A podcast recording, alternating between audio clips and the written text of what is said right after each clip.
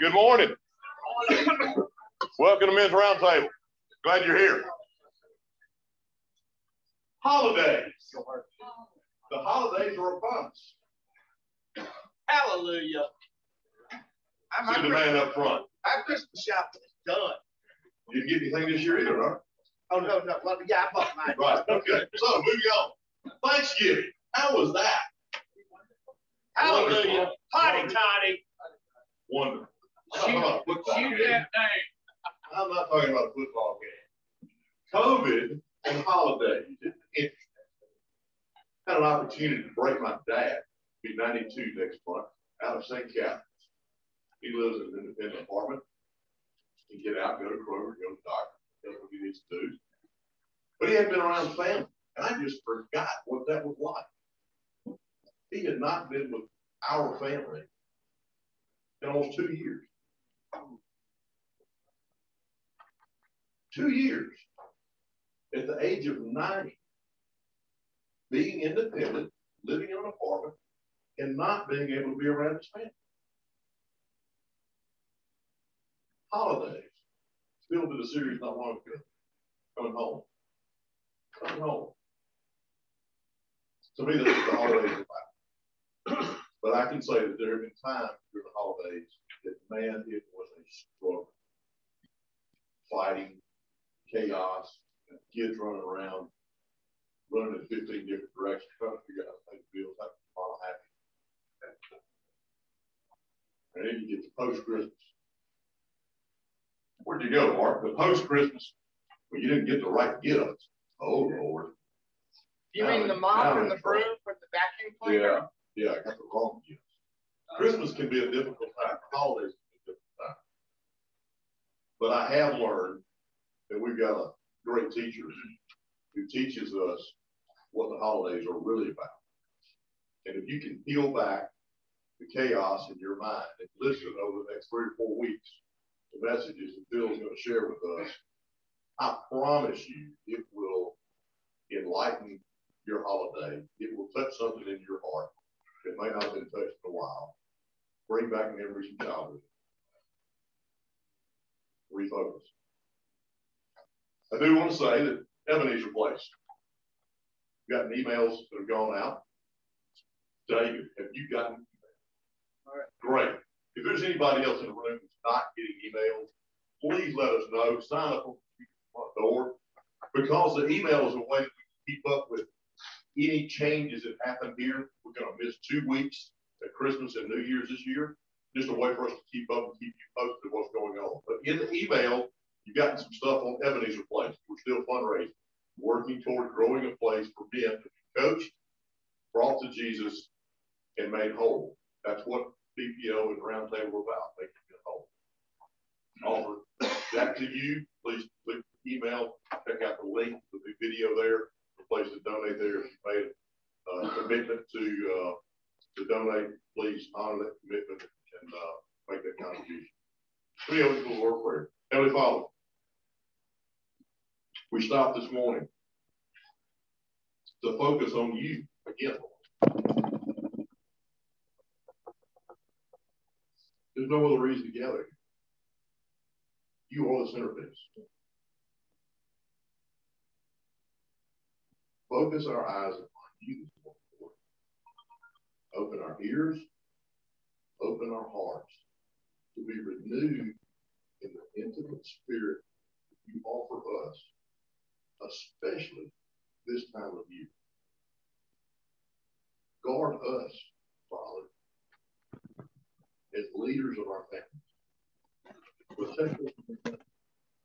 who comes to devour us this time of year when it is so special. Protect us.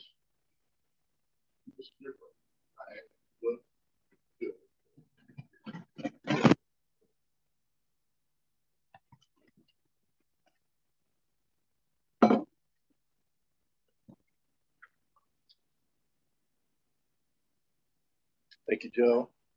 Morning, gentlemen. um, I want to uh, mention one thing before we get started uh, that I forgot to alert Joe to, that I've changed the schedule just a little bit during the month of December, in that we're going to meet one more week uh, that I didn't think that I was going to be up here. But on the twenty-third, uh, three weeks from today, so we'll meet the, the second, the ninth, sixteenth, and then the twenty-third, we will meet. Uh, and that'll be father, son, daughter, wife, uh, guest day. So you can bring anybody and everybody uh, on that day. Kids will be out of school by then.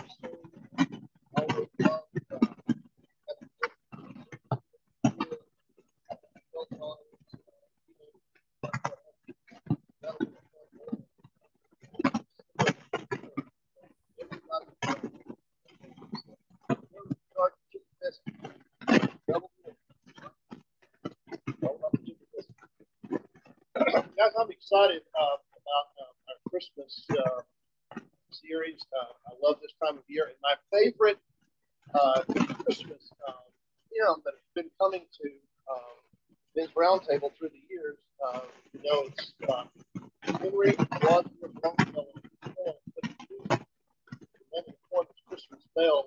The name of the song is "I Heard the uh, Bells on Christmas Day." Um, I want to read to you. Um, The poem. Again, it was, uh, I, I will tell you more about the story behind the song uh, as we go along uh, um, the next few weeks.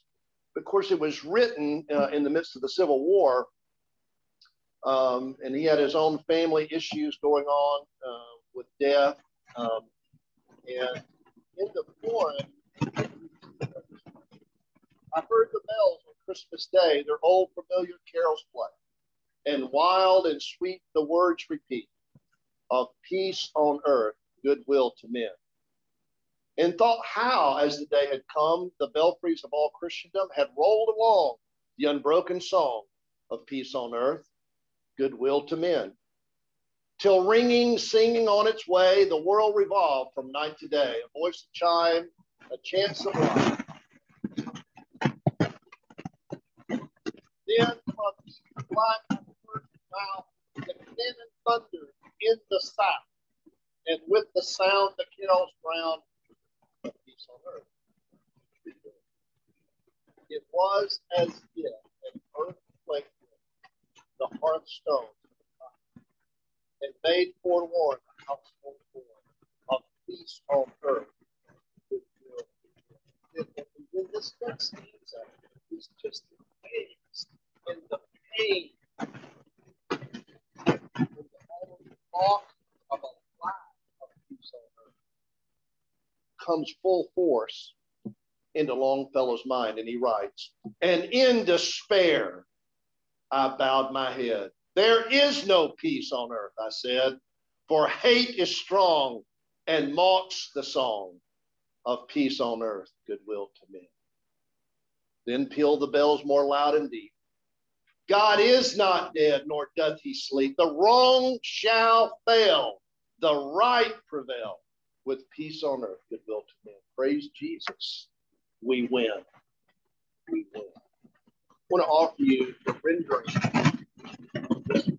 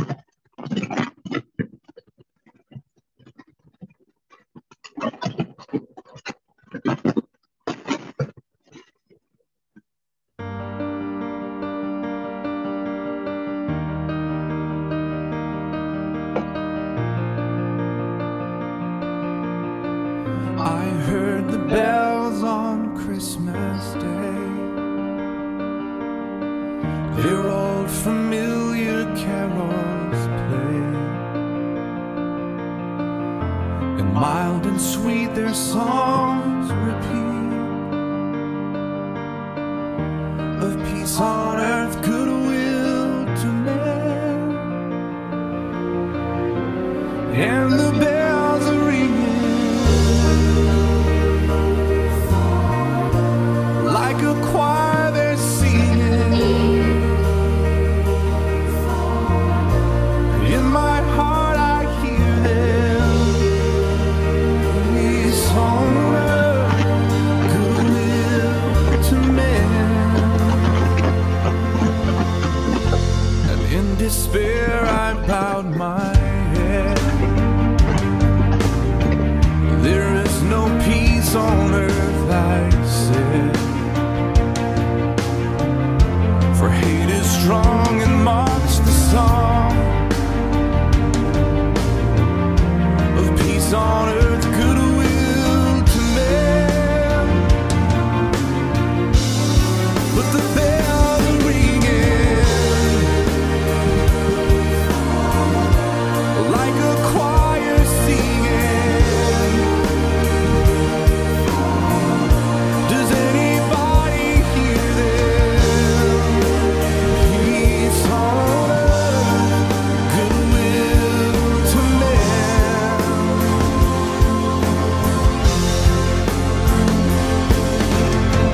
Then rang the bells more loud and deep. God is not dead, nor does he sleep.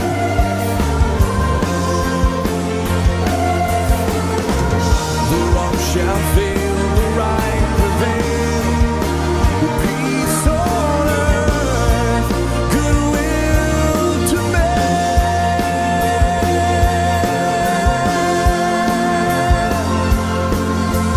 Then ringing, singing on its way, the world revolved from night to day. A voice, a chime, a chant sublime of peace on earth, goodwill to men. And the bells they're ringing, like a choir they're singing, and with our hearts we'll hear them. Peace on earth, goodwill to men. Do you hear the bells they're ringing? They're like the angels singing. Open up your heart and hear them. Peace on earth, goodwill to men.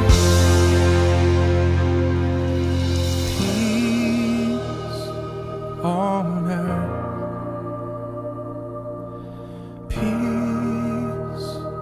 on earth, peace on earth, peace on earth, goodwill to men.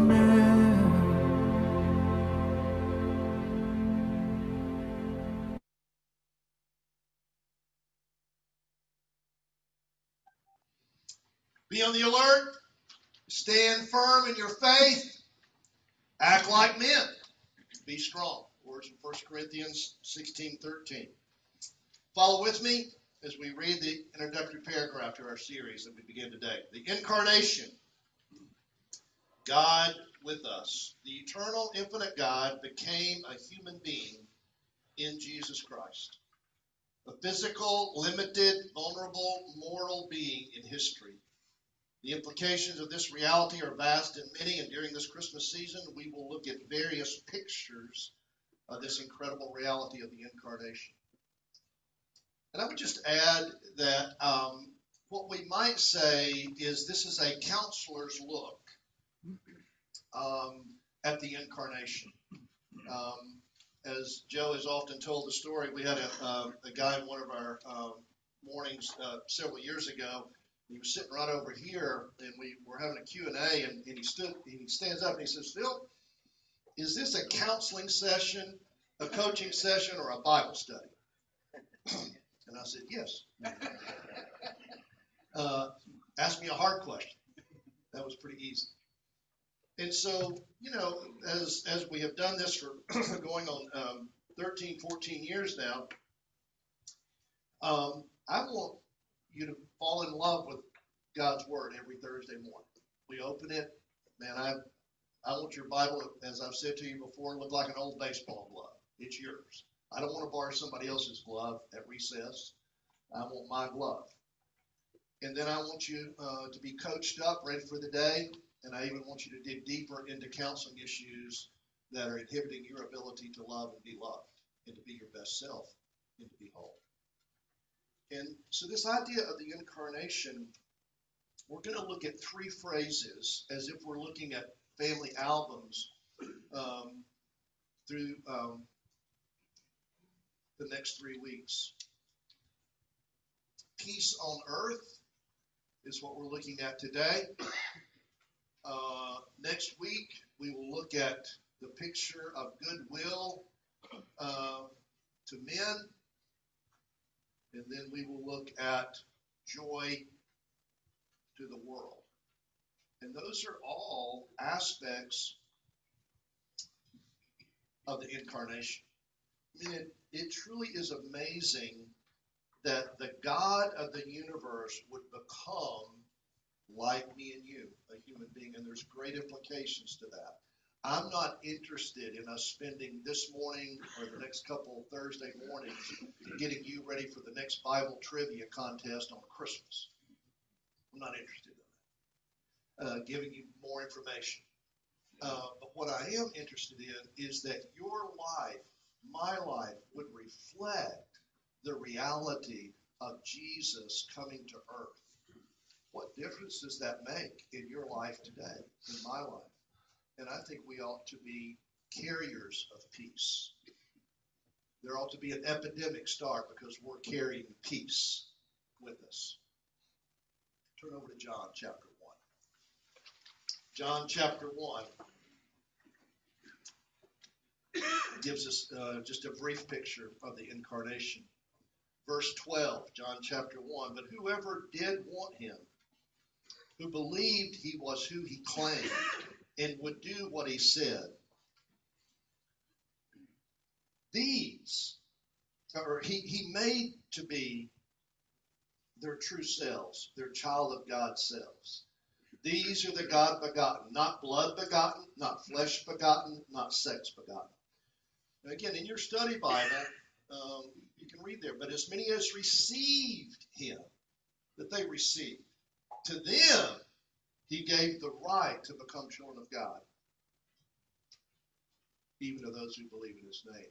Now, I had it said to me years ago when I was doing a, a, an internship in a psychiatric hospital, the psychiatrist told me that all these people in this uh, psych ward are children of God.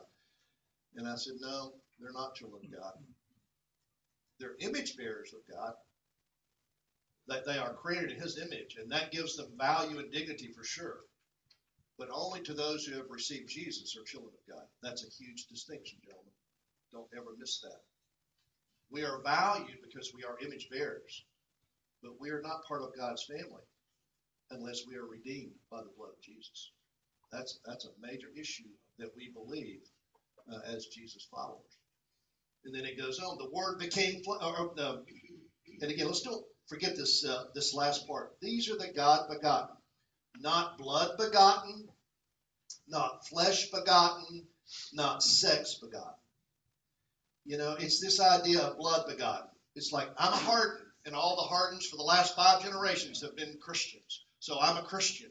Mm-mm, no, it's not blood begotten. Not because your bloodline is what it is. That's not what gets you there. It's to those who put their faith in Jesus. Not flesh begotten. It's not because somebody can can uh, say, I'm now identifying as a Christian and I've made a decision. No. The only way that you get to be uh, a part of, of the kingdom of God and, and part of the family of God is you put your faith in Jesus. Not because you make a decision, but it's that you put your faith in Jesus. It's not a flesh decision. and then uh, not sex begotten. It's it's and, and again, it's this idea of flesh begotten. Is nobody has the authority.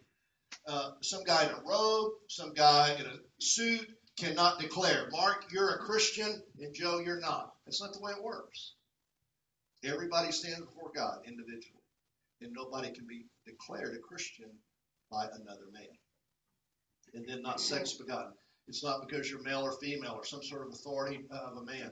It is by faith that we become children of God. That's a, that's a critical piece. Don't miss that.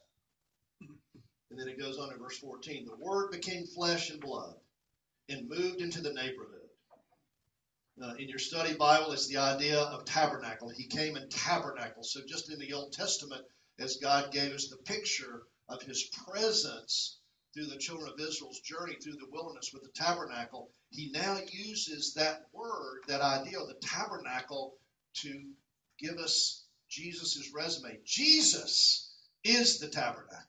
He came and set up His tent, if you will, in our neighborhood. We saw the glory with our own eyes, the one-of-a-kind glory, like Father, like Son, generous inside and out, true from start to finish. And in your study Bible, that start to finish is full of grace and truth. He came full of grace, not to judge man, but to usher man, to, to welcome. Jesus was about acceptance, but He also had boundaries for truth. And it's just not everybody gets in just because they uh, tell Jesus stories or read Bible stories. But once again, there are boundaries. There's truth. And you bow your knee to the Father knowing that you have no hope apart from Jesus Himself. No hope. No hope. So pick up your pen. Let's go to work. Peace on earth. Peace on earth. Jesus calls us, calls us to be peacemakers, not peacekeepers. so, so I want to ask you three questions this morning. First question, where do you see or experience fighting in your life? Family, friends, work. You know, we just came out of a holiday, and uh, my phone uh, was blowing up on Friday and Saturday. I'm, I'm in Dallas with my girls, uh, enjoying um, Thanksgiving, and I start getting calls. I need to meet with you next week. I need to meet with you next week. Seriously, dude, I, I mean, no exaggeration. I could have I already had my schedule filled for this mm. week, and I could have filled it with brand new people. You know why? Because it's all those fam families. You know, it's like, Uh, here I am at Thanksgiving, and man, I need some help. It's counseling. It's those families.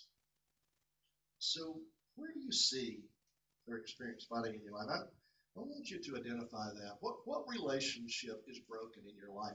I, I'm not, I mean, I love the peace on earth thing in terms of the global idea. We all watch the news, and there's fighting over there, and you know, there's killing over there, and it's like, you know, when I was a kid growing up, and Mama would tell me, now eat all your peas because there's people dying in Burma. Burma? Where's that? You know, I don't, that, that didn't make me want to eat my peas. What I'm saying is, is where do you need a good dose of peace? What relationship is broken? I want you to identify that. Had a fight with your wife last night. You know, estranged from adult kids. Want to kill my teenager. You know, as James Dobson said, every teenager should be put in a barrel when they reach thirteen uh, with a cork in it. And then when they get to be sixteen, you put a hole in the cork. You put a cork back in the hole. You know? It's, it's tough. So identify the relationships. And I'm going to try to help all of us be peacemakers this morning. Second question. What makes restoring relationships so hard? I mean, think about that. This is so hard.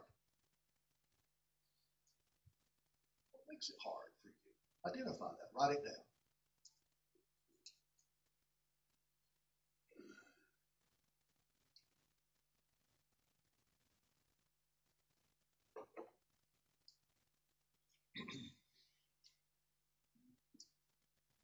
You know, you know what makes it so hard for me?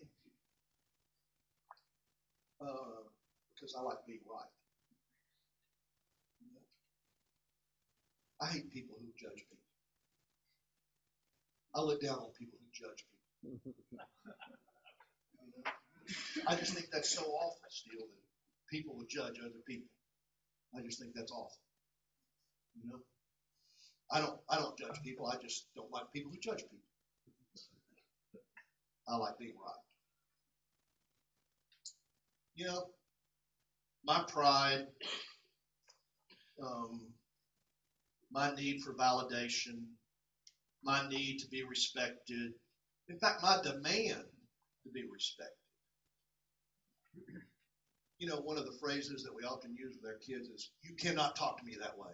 You know what a sixteen-year-old says under his breath? I just did. You know? And uh, it's crazy stuff. We demand respect. We don't want that. We'll talk about that this morning. What keeps us from restoring relationship. And then the final question. Do you think of somebody who's made peace with you? Who, who has forgiven you? Ever really, you know, done something you're ashamed of? Of course. We all have.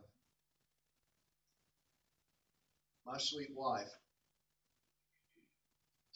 Texas through and through, uh, is, a, is a picture of forgiveness to me, or how she's forgiven me. And it's interesting how Scripture uh, invites us to be peace uh, makers. Scripture says, forgive. And then here's the picture. Forgive as you have been forgiven. And what inhibits our ability to bring peace into our relationship and restore relationships is our grandiosity. It's our pride. You know, life is meant to be lived on a on a level plane. Everybody is to be respected and valued. And I don't look down on anybody, and I don't feel devalued by anybody. I'm, I am an image bearer of God. In fact, I'm actually a child of God because I put my faith in Jesus. And so we're meant to walk around valuing the lowly and the authoritative people. But relationships get broken and not restored when somebody takes that grandiose position and they say, I would never do that. Really? Well, not exactly. You might not do exactly that, but you've actually done worse. You've done worse. And guys, until we get that through our head, and that's what the Bible teaches, then the reason that we're not better peacemakers is because our pride, our arrogance, and our grandiosity puts us above others. And that's a killer.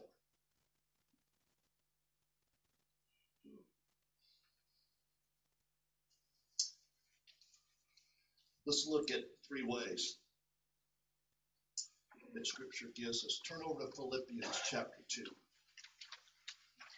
And this idea of peace on earth, um, first of all, we just want to stop the fighting. Stop the fighting.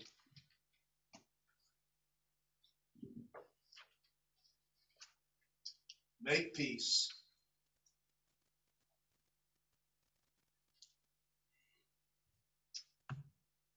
And then we'll look at live in peace. You know, these pictures of the incarnation are so powerful. I mean, you know, one of the things that we all typically do during Christmas, certainly my girls, we take a lot of pictures. And then uh, each Christmas, everybody typically gets out albums or on your phone now, and you scroll through and you look at pictures.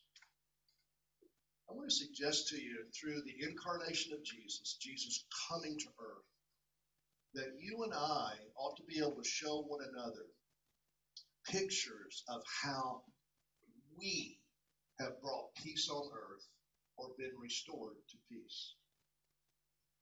That's what Christmas is about. It's Jesus coming, peace on earth. I believe that's real. That's not just some sort of like, you know, Christmas carol, Christmas phrase that we've just worn it out where it means nothing. It's like, I want peace in my family, so stop the fighting. Philippians chapter two. Philippians chapter two is such a picture of the incarnation. Let me read the whole passage, verses one through eleven, and then we'll go back and kind of work our way through this. Philippians chapter two. If you've gotten anything at all out of following Jesus, following Christ, if his love has made any difference in your life, if being in a community of the Spirit means anything to you, if you have a heart, if you care, if you give a care, then do me a favor. Agree with each other. Love each other. Be deep-spirited friends. Don't push your way to the front. Don't sweet-talk your way to the top. Put yourself aside and help others get ahead. Don't be obsessed with getting your own advantage. Forget yourselves long enough to lend a helping hand. And then this latter part, verses five through eleven. How are you going to do all that? We see the problem, and we see the solution. And how in the wide, wide world of sports are we going to accomplish that? It's because of our model. Verse five, think of yourselves the way Christ Jesus thought of himself. He had equal status with God, but didn't think so much of himself that he had to cling to the advantages of that status no matter what. Not at all. When the time came, when the time came, to restore, to bring peace, he set aside the privileges of deity and took on the status of a slave. He became human. He did not demand his grandiosity. He gave up his royal seat. Having become human, he stayed human. It was an incredibly humbling process. I mean, think of how many times that Jesus must have thought, beam me up, Scotty. You know, get me out of this. You know, it's like, uh-uh, no. Because of the joy set before him, he endured the cross. That's what Scripture tells us. He didn't claim special privileges. Instead, he lived a selfless, obedient life and then died a selfless, obedient death. You and me. And the worst kind of death at that, crucifixion. Because of that obedience, God lifted him high and honored him far beyond anyone or anything, ever, so that all created beings in heaven and on earth, even those long ago dead and buried, will bow in worship before this Jesus Christ and call out in praise that he is the master of all to the glorious honor of God the Father. One day, every knee shall bow. Everybody will want to know Jesus. So, look at these first three verses again, especially verse three. Stop fighting. Verse three again says, don't push your way to the front. Don't sweet talk your way to the top. Put yourself aside and help others get ahead. Now again, in your study Bible, it reads something like this. Do nothing from selfish or empty conceit, but with humility of mind, let each of you regard one another as more important than himself. Now you think about the person that you're thinking about that you need to be restored to. It's so hard. They were a jerk. They hurt me. There, there's something in all of our hearts that is inclined to fight. You know, I, I mean, I, my heart does not naturally gravitate toward peace. I want to punch somebody. You know, I'm fine until I ain't fine. You know, everything's good until it ain't good. You know, I, I honestly, I, I, I had, a, I need to write a book. The crazy stuff I've heard in my counseling office. This is so fun. You know, this wife comes in and, and, and she's talking that she heard a sermon about being submissive and, uh, to her husband. And she said this, she said, you know, uh, me and Bubba, we, we don't have any problems. I don't have any problems submitting. I mean, the only time I have a problem is when we disagree. Wow. Wow, Bubba must be quite the catch. You know, aren't you a godly woman? Wow. Um, you know what's interesting about this passage? That the um, the phrase that is translated in your study Bible, um, selfish or empty conceit, is actually one Greek word. And that and that Greek word actually means to be glory empty. To just be empty. And when somebody is narcissistic, selfish, they're empty, um, it's, it is like that they're looking for a sense of value, and that's why it's so hard to reason with somebody who's full of empty conceit. I mean, the Greek word denotes the idea, and this may be in some of your other study Bibles, selfish interest, um, rivalry or competitiveness, vanity, strife, conceit, arrogance, vainglory is one phrase. It's like, you know, in our deer camp, uh, camp language, we call that a bull. You know, a bull. He just wants his way. Um, but the but the sadness is to be glory empty means to be starved for validation and approval. You know why you can't bring peace? Because you are starved for validation and approval. Research shows that a rebellious teenager uh, is oftentimes, most often, just simply uh, validation deprived. They are experiencing validation deprivation. They just don't feel valued or respected. Now, again, you don't agree with a crazy teenager uh, uh, with car keys at sixteen. You know, he needs some boundaries. But if every time he speaks up, you say, no, no, dude, you're going to hear squeal tires until you take the car away at, uh, in your driveway. Looking for validation and approval in all the wrong places. It means to not be assured of your significance and value, to be starving for respect and honor, to feel like I don't matter or I don't count. And again, you think about how you have been wrong. And again, you know, I would never listen to your story, or I would work hard not to listen to your story and somehow minimize your hurt. Yeah, I get it. You've been hurt. But when you are so empty that that which has been done to you says to you, you don't matter, you don't count, then we will be like a rebellious two-year-old yelling for candy at the dollar store. I walked out of the dollar store the other day, had to go in there, didn't want to go in there. Going to the dollar store in Fairhope is not too bad. It's better than going into Walmart.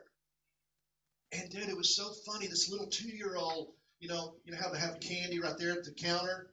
And, and you know, the two-year-old saw the candy. Two-year-old wanted the candy, well, just like any two-year-old. Dude, that two-year-old, man, she hammered down, and Mama said no to the candy, and I mean, she let Mama have it. And it was hilarious. And Mama starts yelling at the two-year-old. I mean, I'm thinking about it, like, hmm, think about it. Mama yelling at a two-year-old.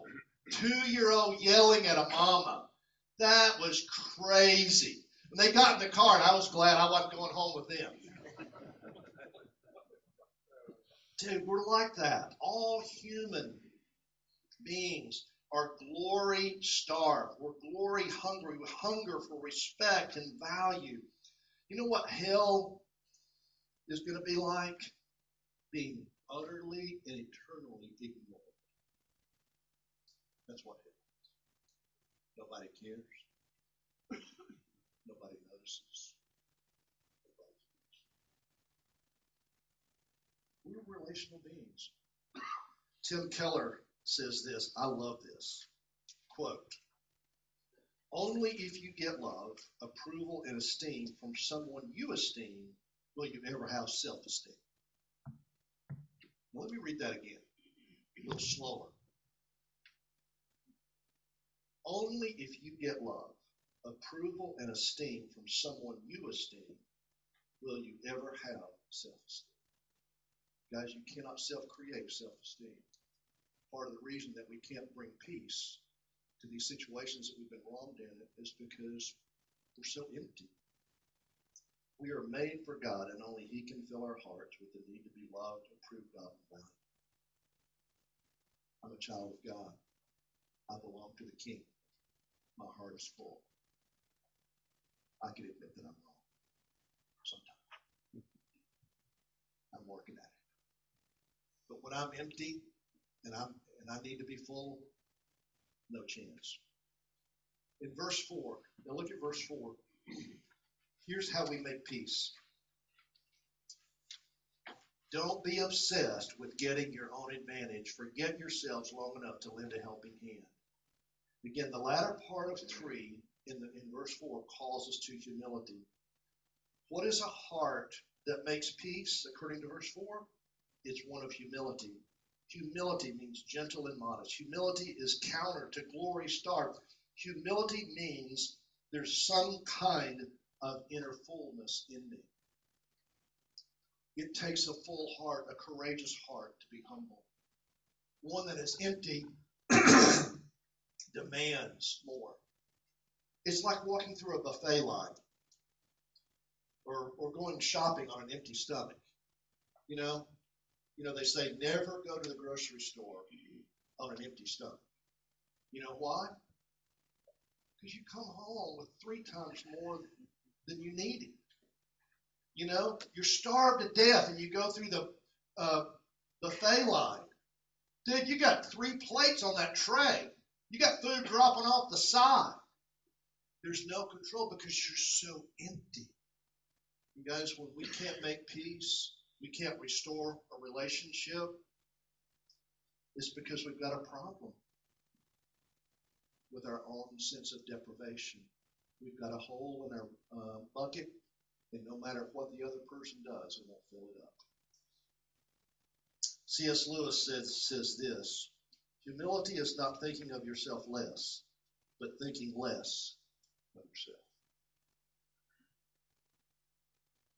Humble. I don't have to be right, but I want to be restored.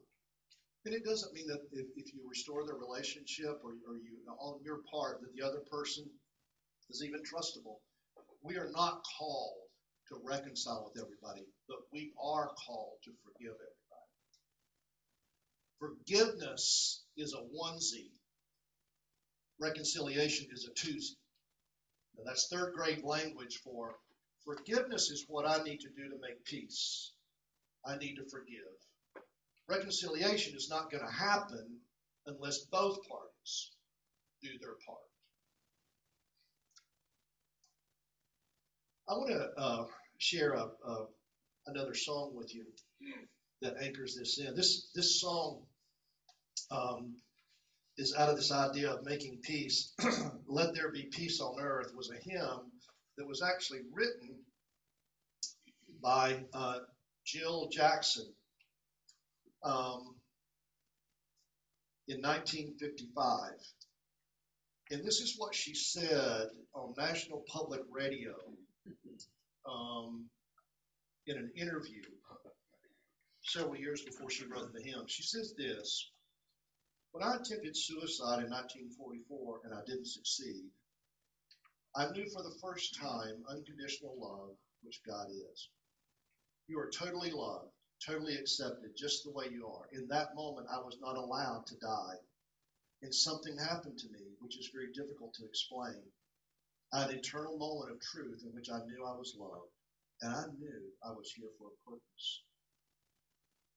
Nine years later, uh, after she's married to um, Cy Miller, she wrote the song, Let There Be Peace on Earth.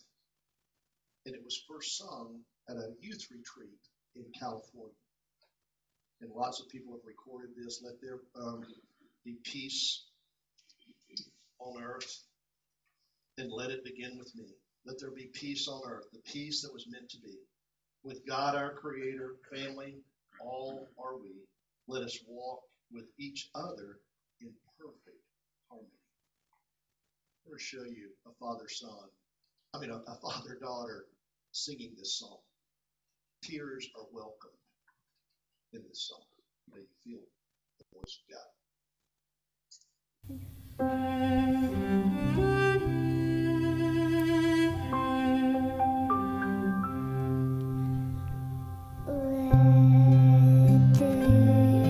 there be peace on earth, and let it begin with me. Let there be peace on earth, the peace that was made to be. With God as our Father,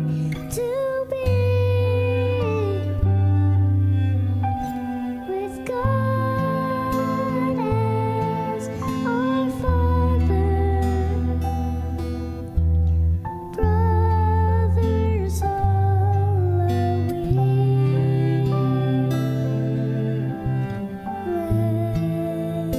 me walk with my brother in perfect harmony. Let peace begin with me. Let this be the moment now. With every step I take, let this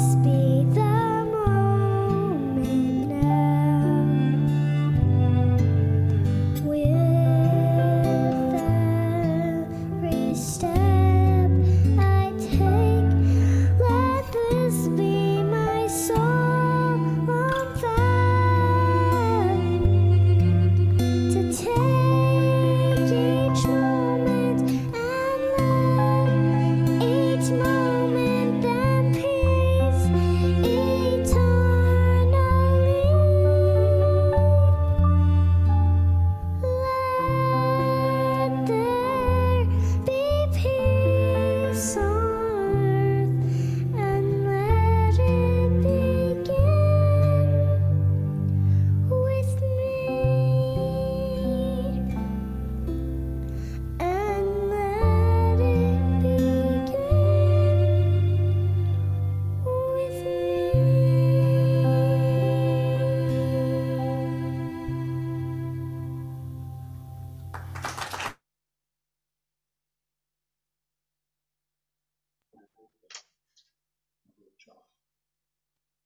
So how are you going to do this?